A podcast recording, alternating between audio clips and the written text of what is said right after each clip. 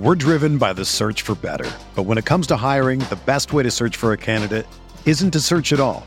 Don't search match with Indeed.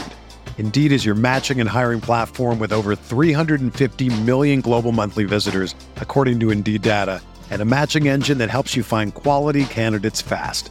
Ditch the busy work. Use Indeed for scheduling, screening, and messaging so you can connect with candidates faster. Leveraging over 140 million qualifications and preferences every day, Indeed's matching engine is constantly learning from your preferences, so the more you use Indeed, the better it gets. Join more than 3.5 million businesses worldwide that use Indeed to hire great talent fast. And listeners of this show will get a $75 sponsored job credit to get your jobs more visibility at Indeed.com slash BlueWire. Just go to Indeed.com slash BlueWire right now and support our show by saying that you heard about Indeed on this podcast. That's Indeed.com slash BlueWire. Terms and conditions apply. Need to hire? You need Indeed. Oregon fans, what is going on? How we doing? How we doing? It is Thursday, October 6th. Thank you guys for tuning in to another episode of the Ducks Dish podcast. Just in case you happen to be new around these parts, I'm your host, Max Torres, publisher and lead editor of Ducks Digest, covering the Oregon Ducks for Fan Nation over on the Sports Illustrated Network. Uh, we got a big episode for you guys today. Uh, Oregon is going to be heading to the desert to play the Arizona Wildcats. And joining me for today's episode is Graham Metzger to preview this big time game for Oregon. Graham, how are we doing? I'm doing good, Max. It's a it's another week where we have Pac-12 after dark, so I can't be bad. Yeah, I mean, I don't know if Oregon wants to necessarily be in the Pac-12 after dark back to back week weeks. Um, but you know, they, they make for some great football matchups. So uh, we got plenty to talk about. But before we get into today's episode, uh, if you guys are here watching on YouTube, youtube.com slash Oregon Football Max Torres in the live chat, we got Gerard here. He is a uh, he's a returner. He, he's a, a, big fan of the show, and we love his support. But if you guys are here, uh, go ahead and drop a question or comment in the live chat, and Graham and I will do our best to get to it after we get through some of the other stuff that we want to talk about. Uh, and also, just wanted to plug some of the other episodes. It's been a busy, busy week um, for the Ducks Dish podcast. We've, I think, we've gone Sunday, Monday, Tuesday, Wednesday, and then today, Thursday. So, uh, was really happy to hop back into some recruiting talk last night. Uh, is Oregon in for a big October on the recruiting trail? Talked about some big names that were on campus for visits last week for the Stanford game, including five-star Texas wide receiver commit Johntay Cook, uh, Utah offensive lineman Spencer Fano. So there's plenty to get into over there. Go check those videos out on my channel or listen to the Ducks Dish podcast on your platform of choice. But uh, yeah, so we're going to get into this game and kind of see what catches our eye a little bit, what, what we want to talk about, some players to know. Uh, I know that Graham did a good bit of research, kind of talking about the Arizona defense. Um, let's see what we got here. We're going to start here stacking up Oregon's offense against Arizona's defense because heading into this game, Oregon's offense is red hot. There, there's no other way to put it. Was last week's game against Stanford a flawless performance? I don't think I go that far. I don't think I go that far. I know that there's a couple deep passes that uh, Bo Nix really w- probably wanted to connect on. Some of those tosses looked like they were maybe losing a little bit of steam. So the downfield passing attack wasn't as effective as we've kind of grown used to. Uh, but I think that uh, Oregon's offense definitely has a lot of momentum in both phases of the offense. But the real story with Arizona is a really, really bad run defense. But on the other end, conversely, they have excelled defending the pass. And maybe that's a good place to start here, Graham.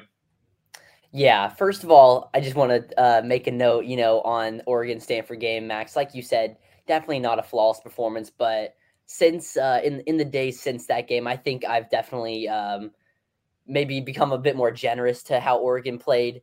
I think when we hopped on the uh, podcast after a night of coverage, you know, we were a little bit critical, but I definitely think that it was actually a strong game uh, from Oregon. Had a lot of penalties against them. Never really got that long passing game going like we've seen in the past, like we've uh, come accustomed to. But for uh, Oregon to be able to adapt and focus more on the rush, especially with Bo Nix, you know, breaking off that big rushing touchdown. I think it was actually a pretty solid uh, game from Oregon against Stanford. But yeah, this Arizona team is not very good against the run. Um, they excel against the pass, and the real the best time where this Arizona defense uh, excels is when they can cause turnovers. They are really good at causing forced fumbles and uh, interceptions. Yeah, and, and that's going to be, you know, a spark plug for any defense, right? If you can get some turnovers, get some hits on your opponent's quarterback, I think that's going to bode well for you in this game. Arizona's got to have some confidence, even though they haven't had the best season. They're coming off of a, a 43 to 20 win over Colorado, which is, uh, I think, uh, definitively the doormat of the Pac 12 this year. Karl Dorrell getting fired uh, obviously isn't going to help things, but sometimes you got to know when to when to turn the page and, and move on to another head coach.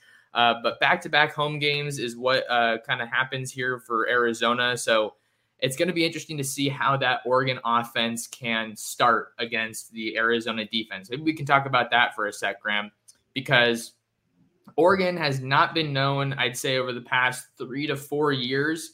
Maybe we just go the crystal ball tenure. Oregon has not been known as a team that starts fast. They, they just haven't, not not recently at least. I mean, the Chip Kelly era, sure, you can talk about that with how insane their offense was, but it seems like they haven't been known as a team that starts fast, but maybe they're turning a new leaf this year with, with their offense, you know, with how well they've been able to run the ball, with how effective Bo Nix has been passing the ball, doing a really good job taking care of it. I think that they got to get started fast here, and there's some reason to believe that they can do that based on what we've seen so far. Yeah, I totally agree, Max. I think uh, in the first quarter against Stanford, I was wanting for Oregon to put up a few more points. They were having successful drives, but just couldn't quite finish it off.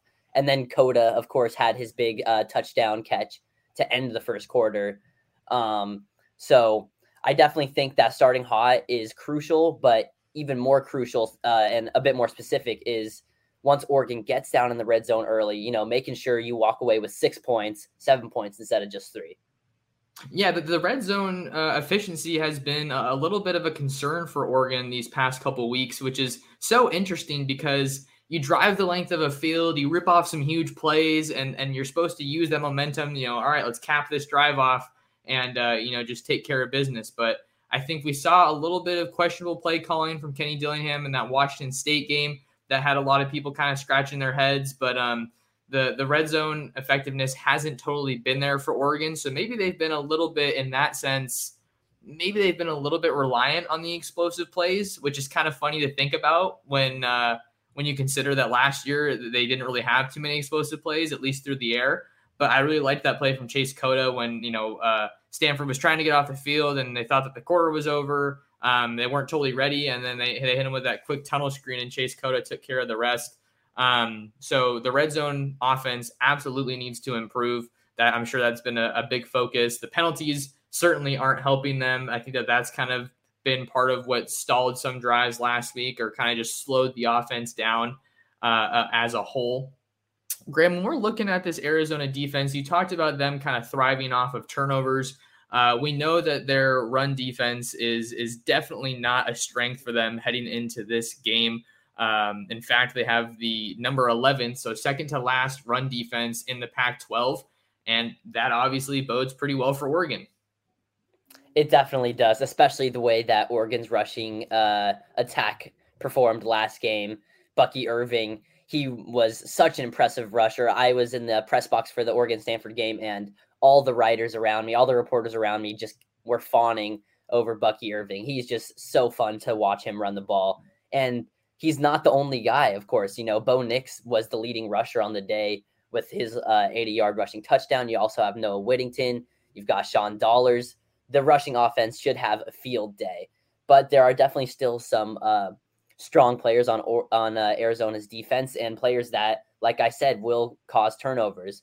Uh, the first name that I look to is USC transfer on the defensive line, Hunter Echols. He has six and a half tackles for loss, and he leads the Pac 12 with two forced fumbles this season. Yeah, he was a he was an interesting name to to see pop up, Graham, because you know, for a guy like me that loves to to sink his teeth into recruiting, that was definitely a name that that I recognized. Uh, probably a name that you're a little bit familiar with too. You know, being a Southern California native, uh, I think he came from Cathedral uh, in, the uh, Los Angeles area. I want to say they're the Phantoms. they have some sweet uniforms. Uh, I believe they're black and purple. Um, but yeah, that, that that's probably the main guy that Oregon's going to have to account for in the pass rush. And uh, it's it's funny that it took five games for Oregon to surrender their first sack uh, against an opponent this year. So Oregon's offensive line, I think, is still an absolute strength for them. Certainly one of the tops in the country. And I think that the nice thing about Oregon's offensive line is that they're going to be able to, you know, kind of have some other guys maybe assigned to to Echols because I bet that their defensive coordinator is going to try to move him around, see which matchup favors him the most. But I don't know if there's necessarily a super definitive weak point on this offensive line, especially when we're talking about the tackles. I think TJ Bass manning down that left tackle spot has been money so far this year. Uh, Saleh at right tackle has been really, really strong. Um, so either way they try to put him, I feel like the, the Oregon's going to feel pretty confident about being able to to open some run lanes and then defend Bo Nix. Uh, I talked about giving Saleh a shout out after the Stanford game, but just the, the mobility that that guy has, the the way he can move uh, at you know six six, I want to say he's like three thirty, maybe even more, uh, is just astounding, and it's a, a, tribute to the strength and conditioning staff as well as Adrian Klemm and the rest of that offensive line staff. Um, so Oregon's offensive line, I think, is definitely ready for a matchup against this uh, this defense um, when it comes to the pass rush and certainly the run. Um, but maybe the better matchup is going to be in the back end, Graham, with with some of these wide receivers that Oregon has going up against a, a fairly strong Arizona secondary.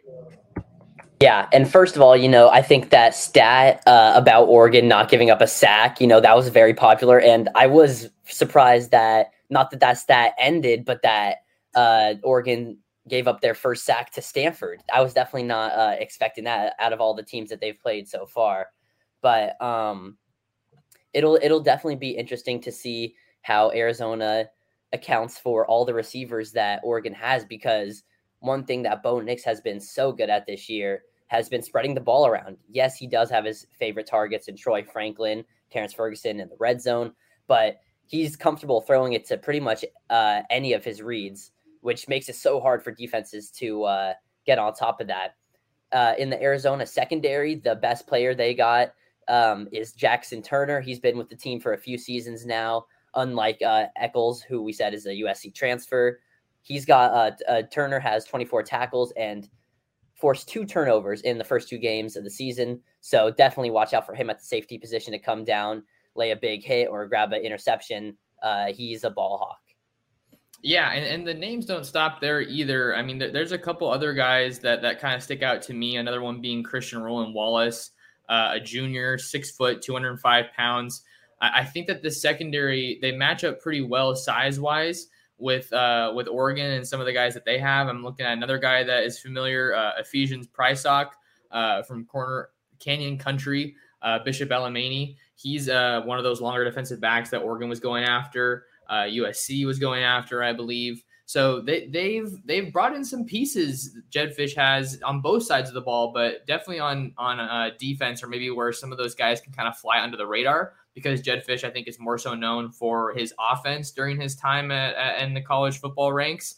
Um, I think I saw something today that that said that uh, Jedd Fisch was actually being looked at for the Oregon OC job when uh, Mario Cristobal ended up hiring Joe Moorhead. So that's kind of an interesting dynamic to uh, add into this game.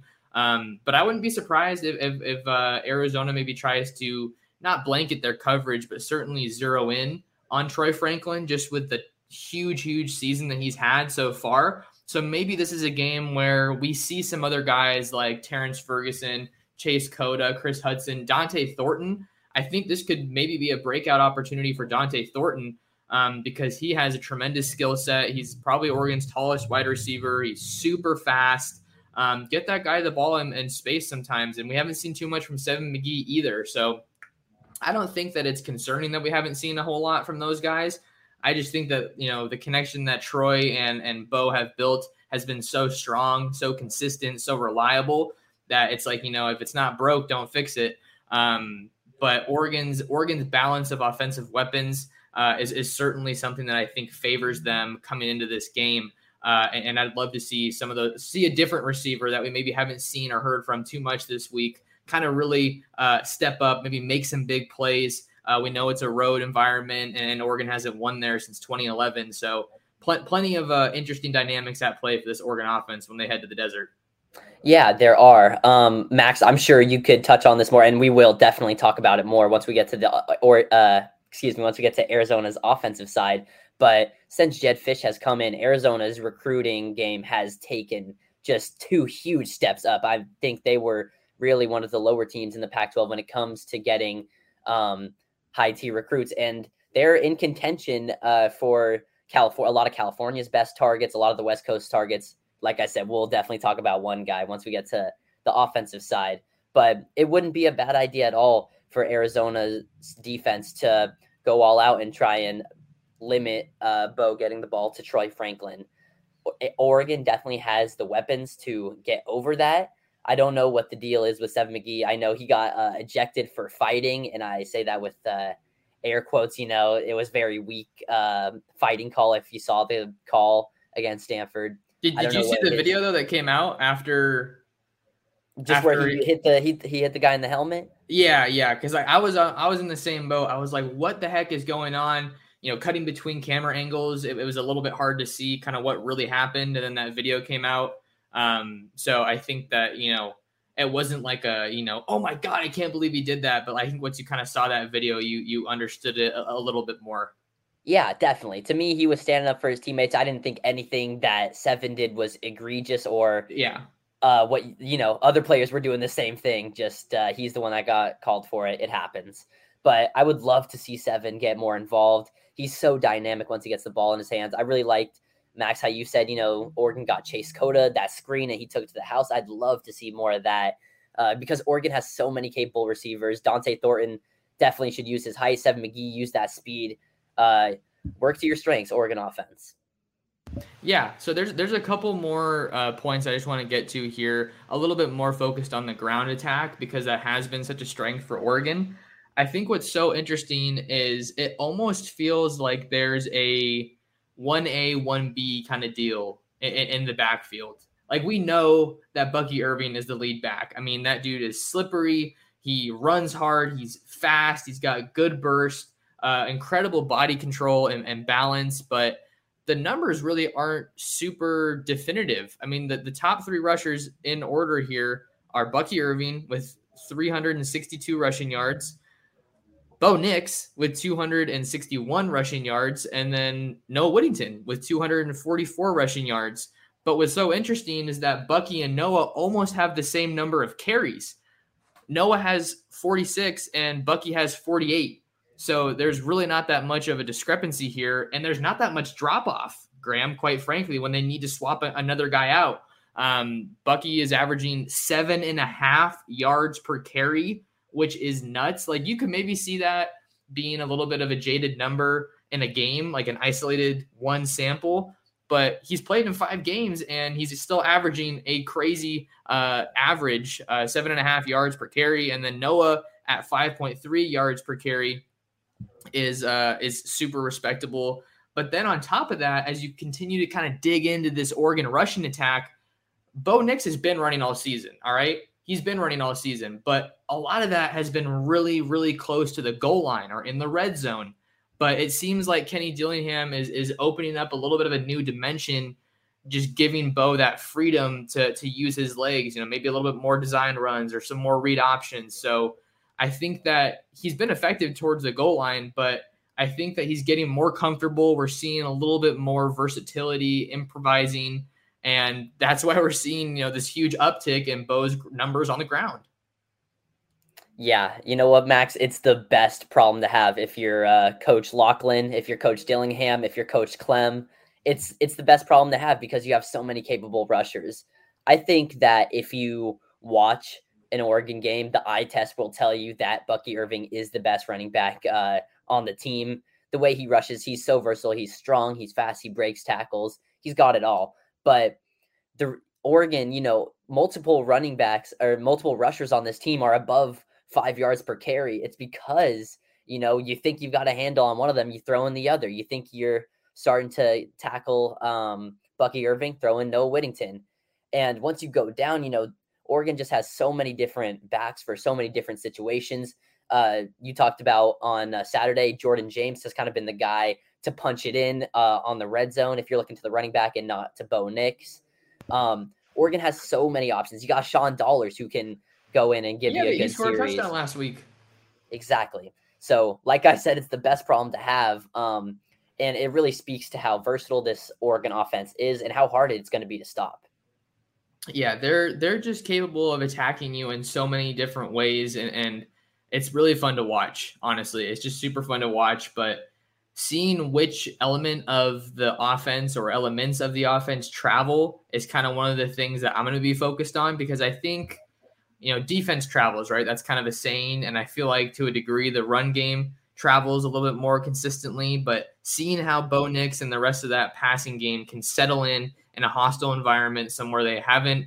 I don't. Well, Bo's never been to Arizona, so that that'll be a whole new element. But I feel like seeing how the passing game can settle in is going to go a long way in telling us, you know, how effective Oregon's offense can be, and uh, if Arizona has a shot at maybe making them one dimensional. Because I'm trying to think of, you know, how you attack this Oregon offense. Maybe that's a little bit what you try to do. Um, you know, take away the run a little bit and make them beat you through the air, but that worked last year against Anthony Brown and with the play calling that we saw from Oregon. But if you do take away the run game, I mean, Bo's had games this year, I want to say, where he's thrown like 30 plus passes. I don't think that's what you want to do, but maybe Oregon ends up doing that if, if Arizona is able to stop the run.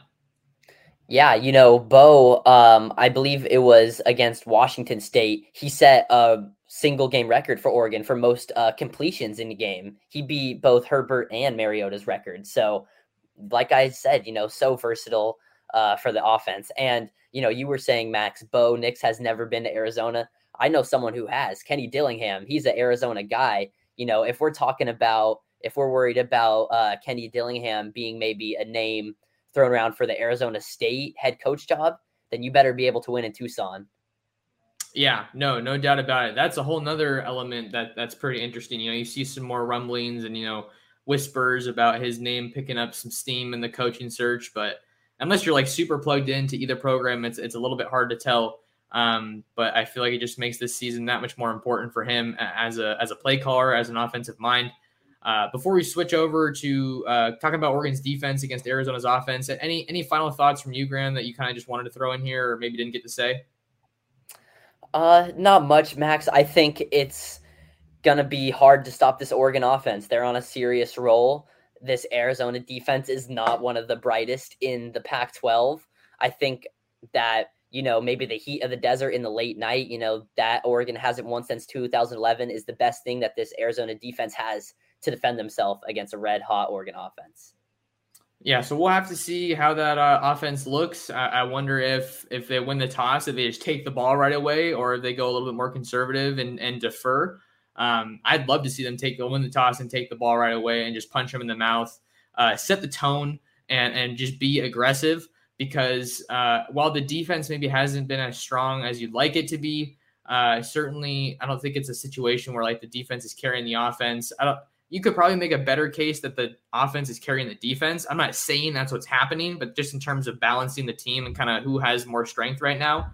Um, so so I'm going to be interested to see where Oregon's offense kind of goes to work and how they attack Arizona on defense. With that, let's switch things up a little bit and let's stack up Oregon's defense against the Arizona offense because Arizona's offense has been pretty pretty potent so far this season. They're averaging 32 points a game and they've scored 40 I'm sorry, they've scored 30 or more points in all but one game so far this year coming off of a win 43 to 20 over Colorado, which was a really good uh, performance for them. I don't know how much stock you can put into that because Colorado is struggling, kind of like we mentioned, but um, they're they're taking care of business on offense, and and that's definitely where Oregon has to do uh, a majority of their game planning. Yeah, this is this is what's going to make it a game if there will be a game uh, on Saturday night. Uh, Arizona's passing offense has been one of the brightest in the conference, and statistically, Oregon has given up the most passing yards per game in the Pac 12. So it should be an interesting dynamic. Obviously, there's more to it than just the numbers like that, but it'll be very interesting to see. Yeah, and, and that's where Oregon's been the most vulnerable, but but there's been steady signs of improvement, whether it, it be the pass rush or some of the coverage in the back end. Um, Gonzalez has really been the story of, of Oregon's secondary so far this season. I, I want to say that I was hearing or seeing some stories today uh, about a recent PFF mock draft that had Gonzo going at 10 to the Patriots. Uh, which is pretty NFL crazy draft. for this NFL draft. So wow. he's he's definitely getting some buzz as one of the top corners in the conference. But now that we've maybe gotten deeper into the season, I think some of that conversation has been able to expand and broaden out a little bit more, saying that, hey, there's a legitimate shot that this guy could be the best corner in the class, uh, which is insane because I don't think that there's been a guy with that kind of buzz, that kind of acumen um, or skill set in the defensive back since Jevon Holland uh, in the defensive backfield, but particularly at corner. I think that Mykael Wright and Thomas Graham kind of had some of that buzz, but it fizzled out a little bit. I mean, I don't want to be super critical, but I'm of the mindset that of the opinion that Mykael Wright regressed each year he was at Oregon um, after just having a stellar freshman season. But uh, but yeah, this this Arizona offense is uh is is something special. Uh, even though it was just against Colorado, this I believe was Jayden de Laura's best game of the year so far. If we're just looking at Arizona's quarterback, 33 for 46, uh, 484 yards and six touchdowns. Um, so he's he's definitely just lit a fire under this offense. Um, he's really really fun to watch. When he was at Washington State, it, it felt like there was a you know a chance for them to kind of score every time they had the ball. Um, the, the, running game hasn't been, I think, where Arizona wants it to be. That said, they are coming to this game with some momentum on the ground 178 yards uh, last week, led by Michael Wiley. He's kind of their lead back uh, right now, but maybe we can focus a little bit more on de Laura and then some of the passing options that he has, whether it be wide receiver or, or tight end, because Dan Lanning wasted no time earlier this week saying, hey, I think this might be one of the best groups of wideouts that we faced this year, which is so such a shocking coincidence because uh, Oregon lost out on Tetairoa McMillan, the star freshman, highest rated pro recruit in program history for Arizona. And then I saw another kind of funny note. I saw someone who covers Arizona that I follow. They said Tetairoa McMillan is speaking with the media this week, uh, the week they play Oregon. So that's kind of a shocker. So I thought that was kind of funny. Yeah, yeah, real big coincidence there for uh, T Mac Max. You know, I know we were both following along really uh, closely when McMillan was committed to Oregon. We were really hyped, and when he decommitted, uh, I know at least speaking for myself, it, it stung. It stung for sure. Um, it was kind of I, he decommitted uh, during the time when Cristobal left, and it kind of felt like the whole world was falling apart. All the players were hitting the transfer portal. Um, it's been a long time since then, and definitely more confident in the uh, Oregon program now. But Jayden de Laura has been playing excellent. He's been the second best quarterback in the Pac-12 uh, in all the main statistics: passing touchdowns, passing yards, um, just behind Michael Penix uh, from Washington. Um, he's been excellent. You know, he started at Washington State where they kind of have that air raid kind of reputation, and he brought it right down to the desert. He threw six touchdowns uh, last week. He does have six interceptions, which is a good amount more uh, than some of the other top quarterbacks, but he can really sling it. And he's got some excellent, excellent receivers. Uh, another one that kind of stings to talk about for Oregon Ducks, Jacob Cowing. He was a transfer, I believe. Max, correct me if I'm wrong. He was considering Oregon once he was uh, transferring. Obviously, he didn't, and now he has an FBS leading seven receiving touchdowns this year and he leads all Pac 12 receivers in receptions, yards, touchdowns. He is a beast. Yeah, and the thing with the Arizona offense is that we have enough of a sample size to show that it's not just you know an isolated performance. Um, granted, granted, however, they haven't played the best opponents, uh, but they're starting to get into you know the Pac-12 slate. Obviously, like the uh, like the rest of uh, the conferences, um, but they've only faced Cal and Colorado, and we should have said this when we were talking about Cal or Arizona's defense. Cal hung 49 points on them. Do you know how awful Cal's offense is, aside from Jaydn Ott, uh, who was a former Oregon commit, by the way? Fun fact if you follow recruiting. Um, so I think that's why I feel like I predicted that Oregon's going to score over 40 points, but we can get more into that later. Um, but we're talking about this Arizona offense. Jayden de Laura, to your point, Graham, hasn't necessarily excelled at taking care of the football, which is super important, especially for an Oregon team that I think is finding more playmakers, I think, week to week. Uh, DJ Johnson missed the first half against Stanford, but then once he got back in, he was really uh, he got a, a, pair of sacks. I want to say he got at least one sack. Um, and Brandon Dorlus had two sacks. So they're finding some parity on that defensive front, being able to move Dorlus around. DJ is going to be available right out of the gate. Still waiting to see if Justin Flowe is going to be available. He Lanning said that he was trending in the right direction. As we know, he's been battling injuries during his college career, but that'd be a big piece for them to get back. Loved how Noah Sewell was coming on the blitz a lot last week. Um, so they have guys that are going to be able, I think, to get after de Laura and, and get some hits on him, get him uncomfortable, uh, and make it harder for him to settle in. But um, maybe they, yeah, they got to capitalize on those turnovers. If they are able to get turnovers, they got, need to have that confidence in the offense to finish those drives because I feel like it's an underrated aspect when a defense is able to get a turnover and then the offense just can't capitalize on that. Like I don't think it's detrimental to a team, but it certainly doesn't help you help your confidence either way. Um, but yeah, these these receivers, Graham, are are legit. They are absolutely legit. Uh, Jacob Cowing, he scored in every game he's played as a Wildcat. And uh, I was watching some of the Colorado highlights earlier today. Jayden de Laura really fired that in there on the slant that he caught for a touchdown. This was a game for about a quarter or so, I want to say uh, against Colorado last week. But the guy that I didn't really know too much about, I knew about T Mac, I knew about Cowing just with how explosive he was. Dorian Singer. Dorian Singer yeah. is is doing really well. He only has nine catches on the year, but he has 163 yards.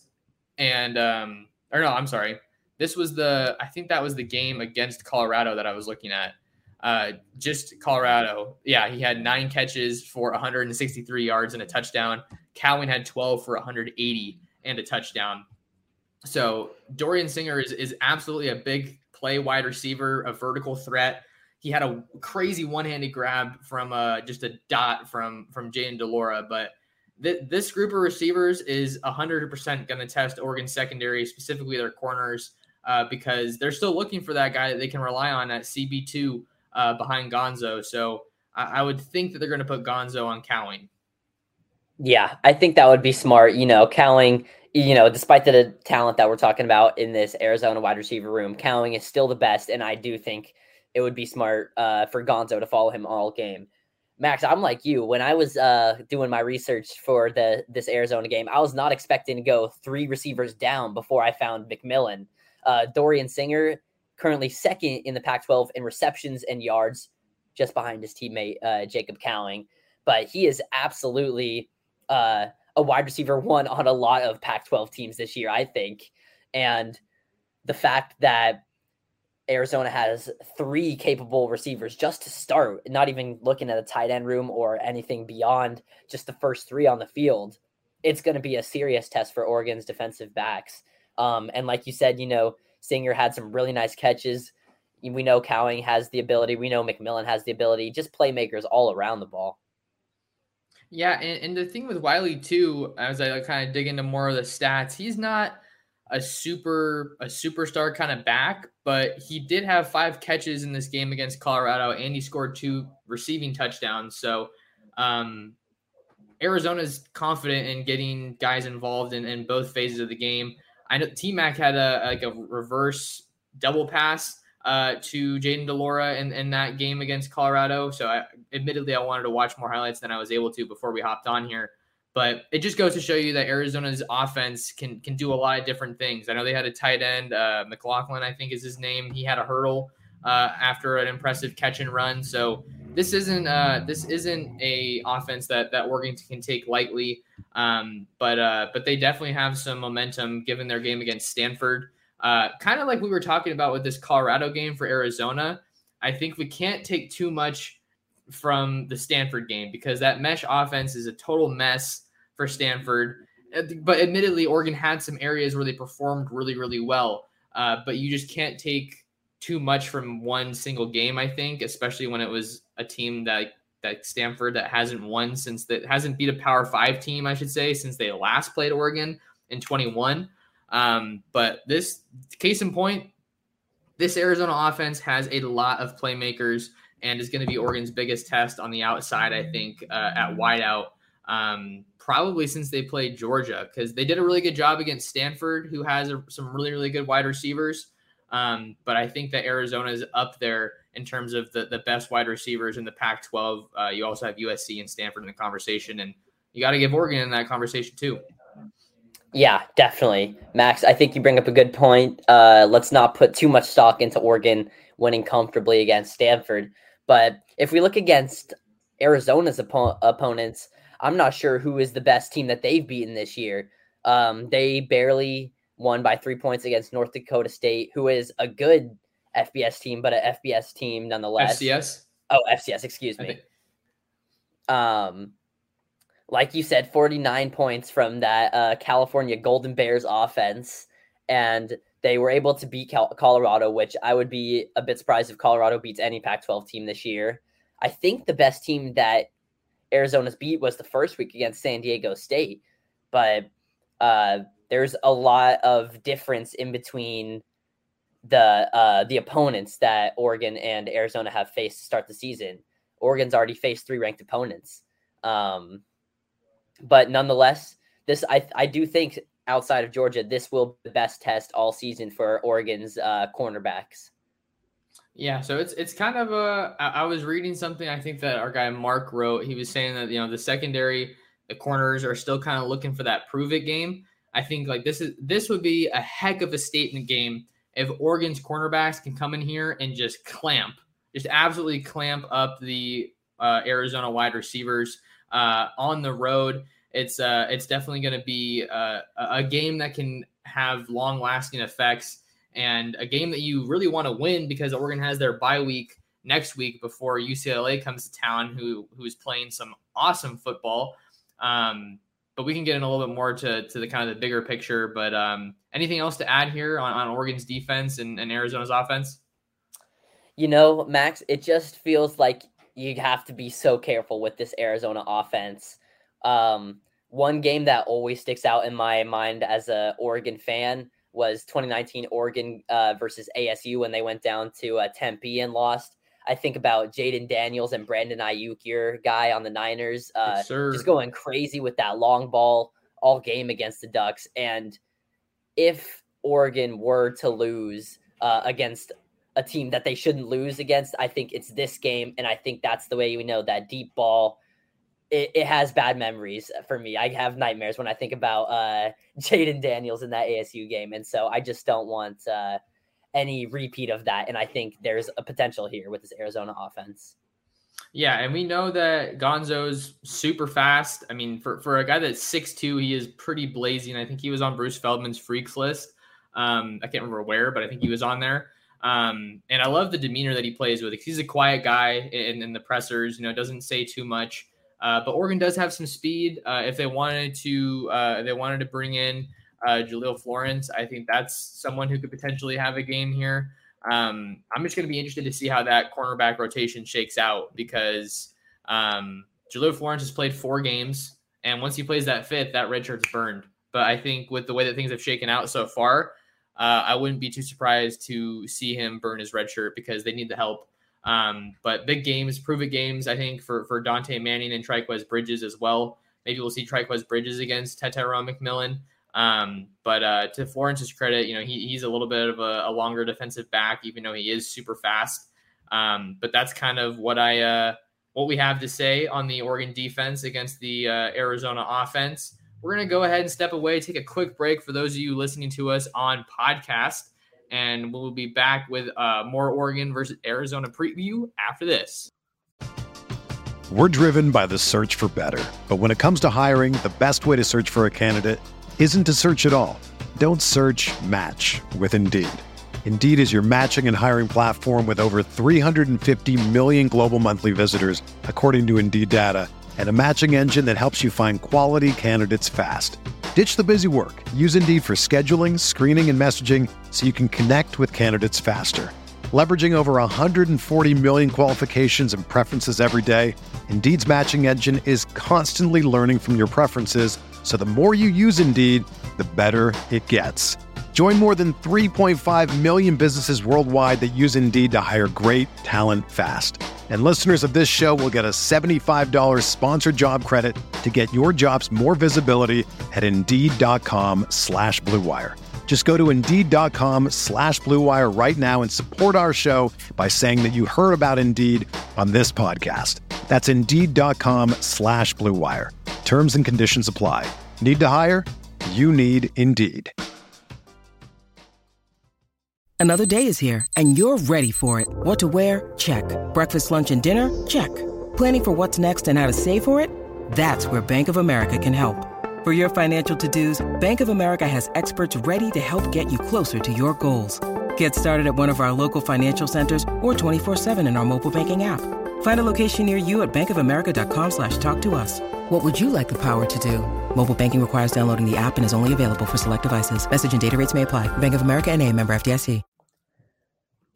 Welcome back to the Ducks Dish podcast. I'm your host, Max Torres. That's Graham Metzger. We are continuing our preview for Oregon football against Arizona. Gonna throw in a little bit of a new segment. We're talking our keys to the game against Arizona. And I think after this, we're gonna hopefully get to some questions. So if you guys have a question, go ahead and throw it in the live chat. Super chats are also encouraged if you wanted to uh, support the channel.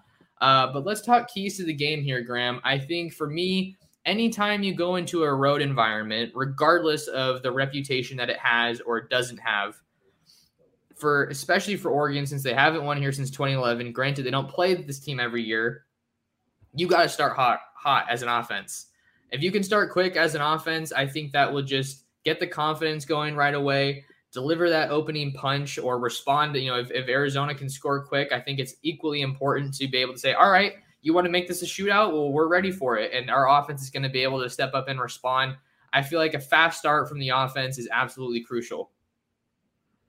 I really like that key, Max. Um, when you say shootout, you know, I definitely think that Oregon's offense has the ability to win a shootout. We saw it up in Pullman a few weeks ago, you know, where they got that gritty win uh, in the fourth quarter, where they just ended up taking the lead right at the end there.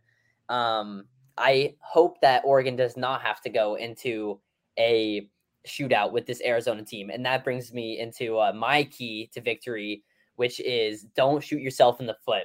Gotta, gotta, gotta limit the penalties this game, especially on the offensive line. I was really surprised to see uh, the veterans on Oregon's offensive line. We've given them so much credit, but they did have a lot of penalties called against them in that Stanford game.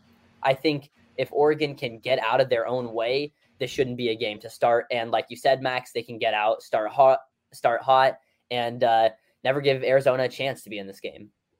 Yeah, no, get kind of uh, not shooting your foot and not you know getting out of your own way is is definitely a, a good key for Oregon.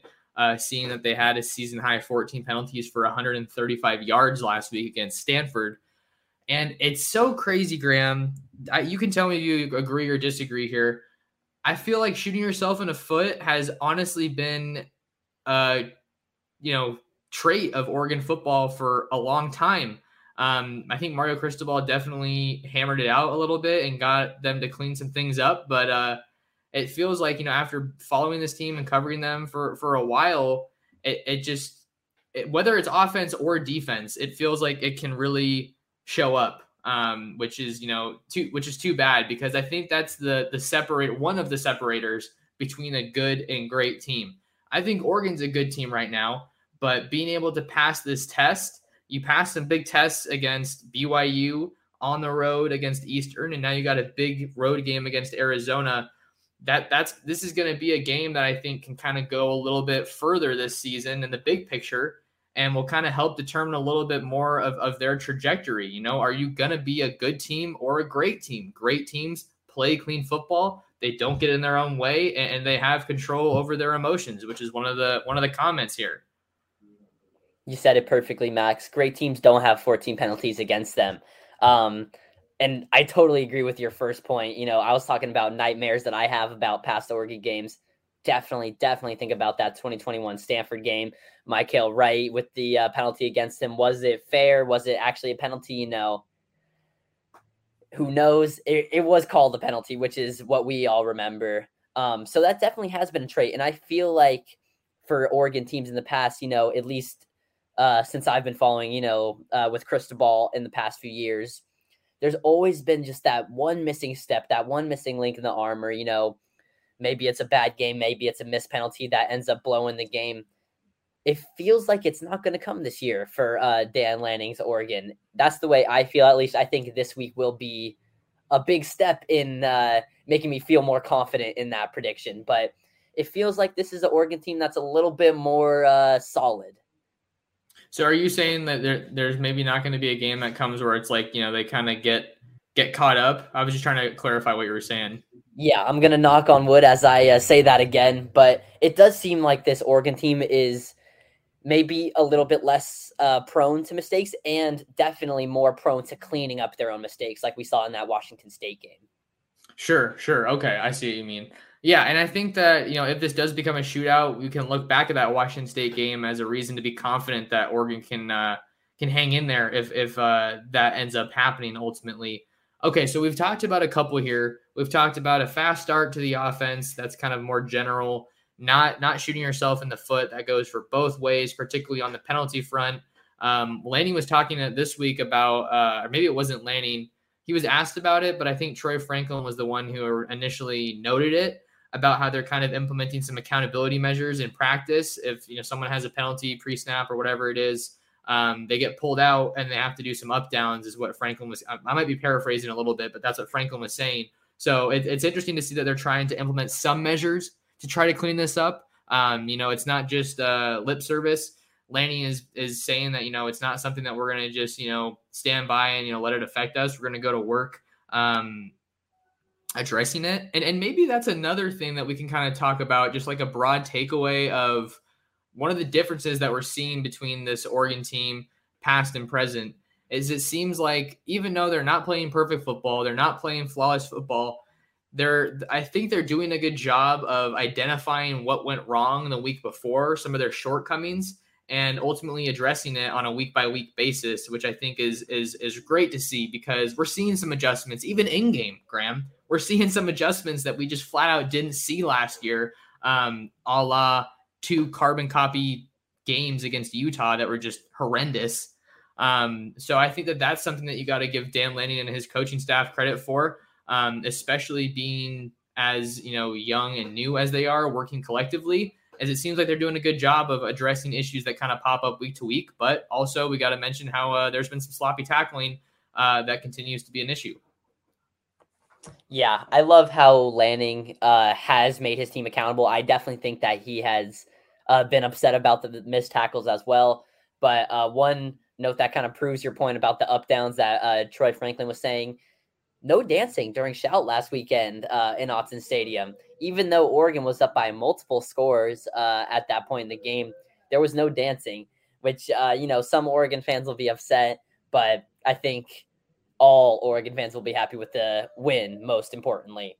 Um, but one thing that I have noticed, uh, it's hard to tell from the outside looking in, but it really feels like this locker room is uh, a much better place to be than it has been in past years. You know, we saw a lot of guys transfer, and we even saw a few guys transfer before uh, Cristobal left last year. You know, I think of Mycah Pittman and, you know, the way that he has kind of acted since or spoke about Oregon since he left.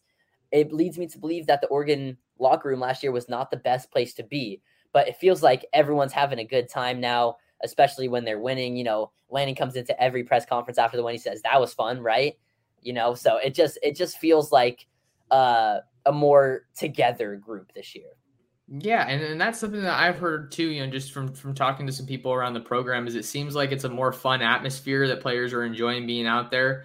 Uh, but obviously, Dan Lanning's doing a good job of, of you know keeping the main thing the main thing, as uh, the adage goes. You know, we're still here to play football. We're, we're chasing the Pac-12 title, and they should be chasing aspirations even greater than that, and that's still within their sights with how the season's gone. But let's let's stay there for a second, Graham, on one of your previous points that kind of goes along with discipline and tradition, because I think that that was kind of one of the notes from from last week having the players not participating in in shout because that has been such a cherished tradition for Oregon. And you know, I always think about Troy Dye dancing during shout, oh, yeah. you know, various players, but may, maybe maybe it's a good call to do that until you're playing more disciplined, clean games. You kind of got to earn. Maybe that's the message that he's sending. You got to earn the uh, the ability to the privilege to celebrate during shout. But it, it also makes sense of why you wouldn't, because it's like you know why would you? Um, how what is it? You got to make sure the hay's in the barn. You don't want to celebrate the win until it's you know in reality a win. What what what do you think about that? And then you guys got to let us know in the chat what you think about players not dancing to shout because that's an interesting change that we really haven't seen. Yeah, it it caught me by surprise. Um, you know, Lanning after the BYU game, he said that he wanted to figure something out about what to do with Shout because he felt like BYU kind of came back in the game in that fourth quarter after Shout played. Um, so first of all, credit to Lanning for sticking to his word.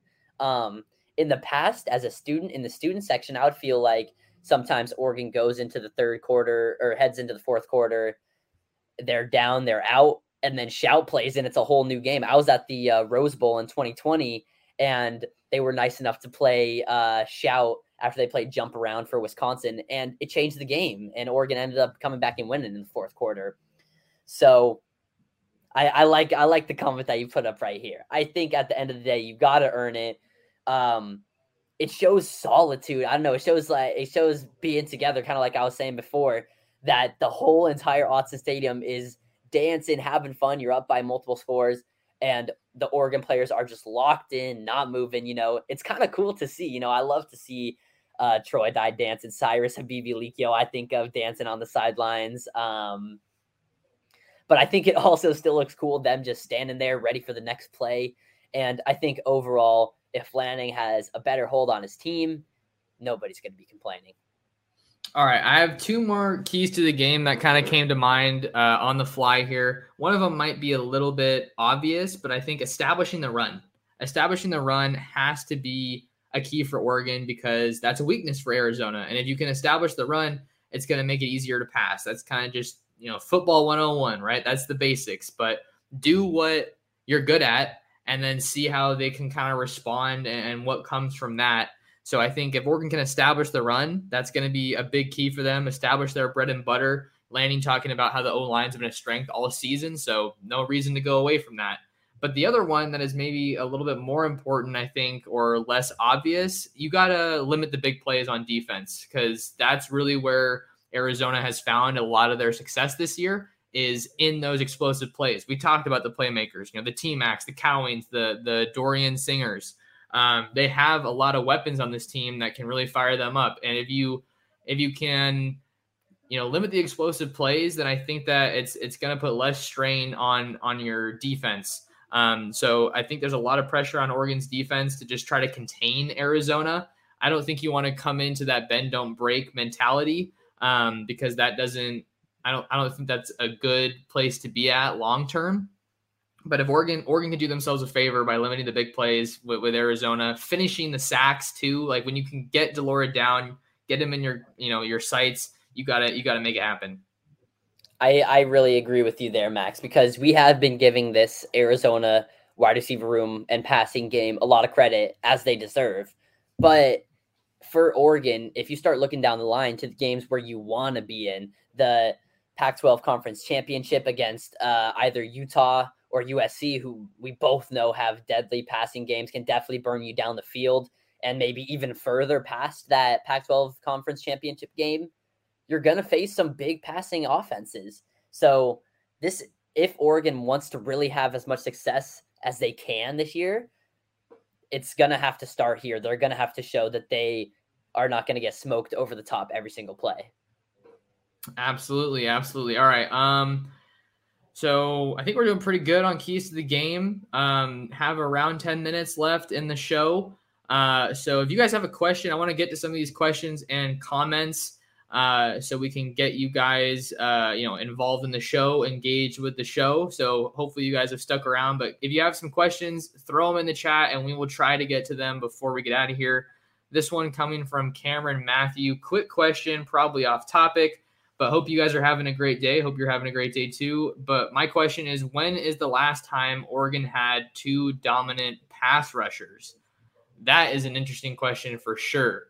Um, part of me wants to think a little bit back to the 2019 season. And I don't know if I would say they were both dominant, especially because KT didn't really start and like really get solidified until kind of the back half of the season. But Kayvon Thibodeaux was was obviously real solid when he got you know his footing. But I think La'Mar Winston was pretty solid too, coming off of the edge for for Oregon. Kind of a guy that maybe gets a little bit forgotten. Um, but I think about I think about him, uh, those two guys, and um, when Oregon made that run to the national championship, when they eventually lost to Ohio State. Um, I think about DeForest Buckner and Arik Armstead, but those weren't really those weren't really edge guys. They, they were more more so interior. Um, so the last time they had two, that's probably the best that I have for you. Um, I'm, I'm a little interested to see, uh, you know, if you have any different opinion there, Graham. I think the first place that I was also heading, Max, was DeForest Buckner and Arik Armstead. Yes, they were not edge rushers, but they were just so dominant, so good at wrecking the play from the middle that it made the work so easy for the edge rushers, and they were getting after the quarterback like edge rushers, basically. So uh, DeForest Buckner and Arik Armstead really um, the example for defensive line excellence for Oregon. But I would say the best two defensive uh, edges, actual true edge rushers, was last season Kayvon Thibodeaux and DJ Johnson. If DJ Johnson is the best edge rusher on this team right now, I say Kayvon Thibodeaux is the best edge rusher Oregon has seen, period. Um, I think that those two on the field together I just wish we could have seen more of it and that uh, DJ wasn't splitting his time at tight end. But I think Kayvon Thibodeaux and whoever was on the other side of him was seriously elite because a lot of times uh, teams to make up for KT's dominance would send two guys over. That made it a lot easier for DJ Johnson, Bradyn Swinson, Noah Sewell to get after the quarterback. So my answer is Kayvon Thibodeaux is your edge rusher and whoever else you want on the other side. Yeah, that, that 2019 defense was a scary sight without a doubt. Uh, the other guy that comes to mind is Justin Hollins, who's on the Rams now.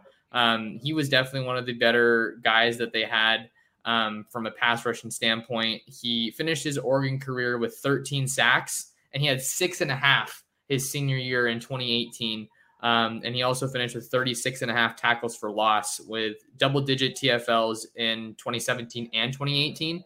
Um, so not the the best moments for Oregon record wise in those two years because they were in a coaching transition, but got to give a shout out to those guys.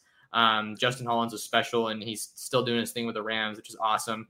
Question from Gary Metzger from Graham's Pops. Uh, shout out to Gary. Um, Gary asks, "Are you too concerned the Ducks might be looking past this game with UCLA coming to Autzen Stadium and perhaps an ESPN game day crowd?"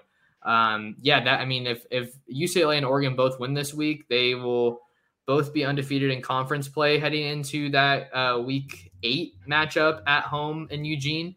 Um, but no, no, personally, I don't think they are. You know, after talking to the players and, and listening to what they had to say and and Lanning, I don't think Oregon's looking past this game. I feel like Lanning has them, you know, laser focused on this Arizona game.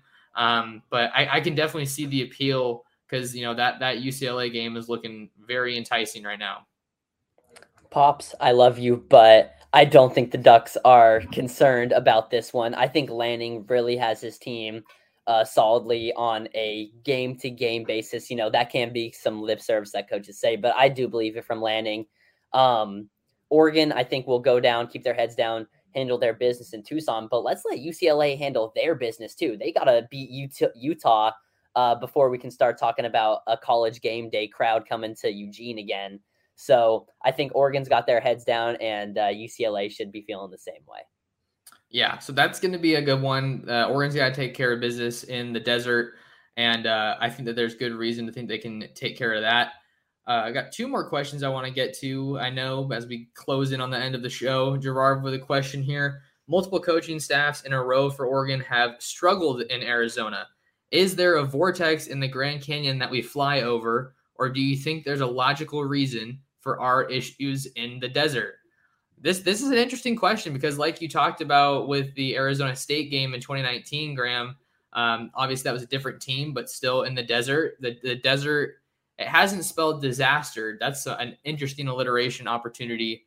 Ducks desert disaster, lots of D's. um, but I, I, don't know. I, I think that um, it really comes down to you know where maybe the Oregon just gets caught at the right time with some of these teams in the desert.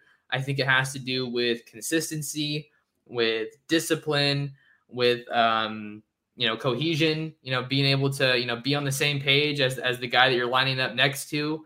Um, and you know not uh, not letting the moment get too big for you. I, I think that I don't know those are logical reasons, but those are all components that go into any game.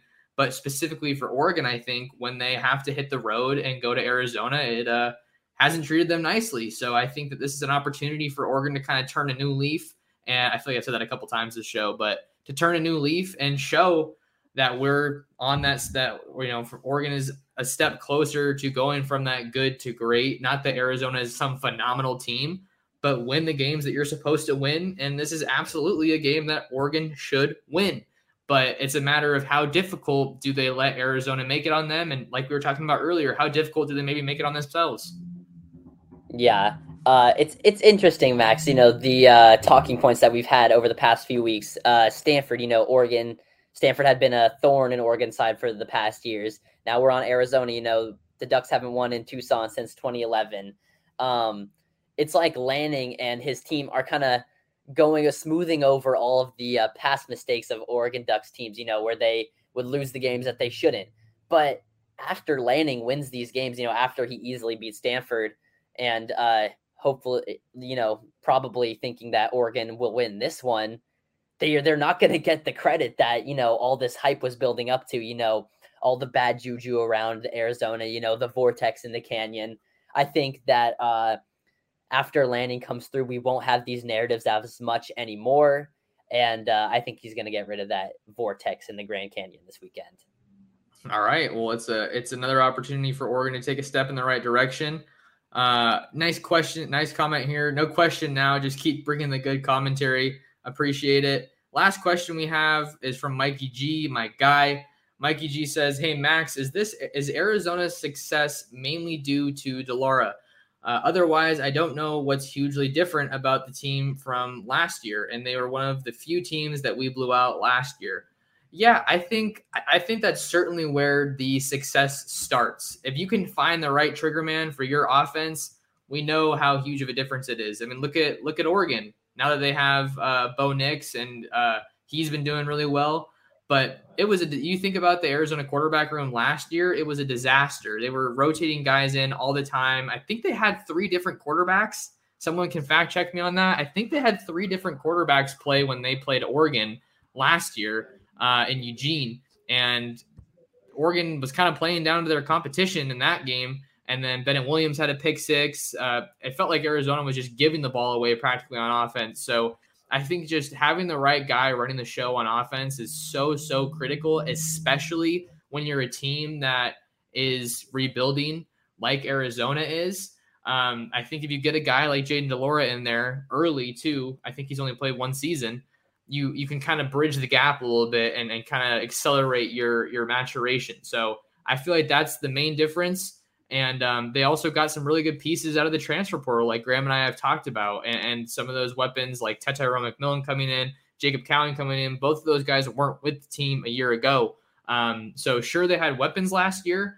Um, oh, I can't remember the name of the wideout that they had, but he was really good in the return game uh, last year as well. Um, I'm gonna see if I can find it on the fly here. Um, but he was he was one of the better players, kind of like a Brenden Rice deal, where it was just a struggle for uh, everyone else. But when he touched the ball, it was really good. Um, and my Wi-Fi isn't cooperating with me. Oh, there we go. There we go. Um, okay, hold on. Bear with me.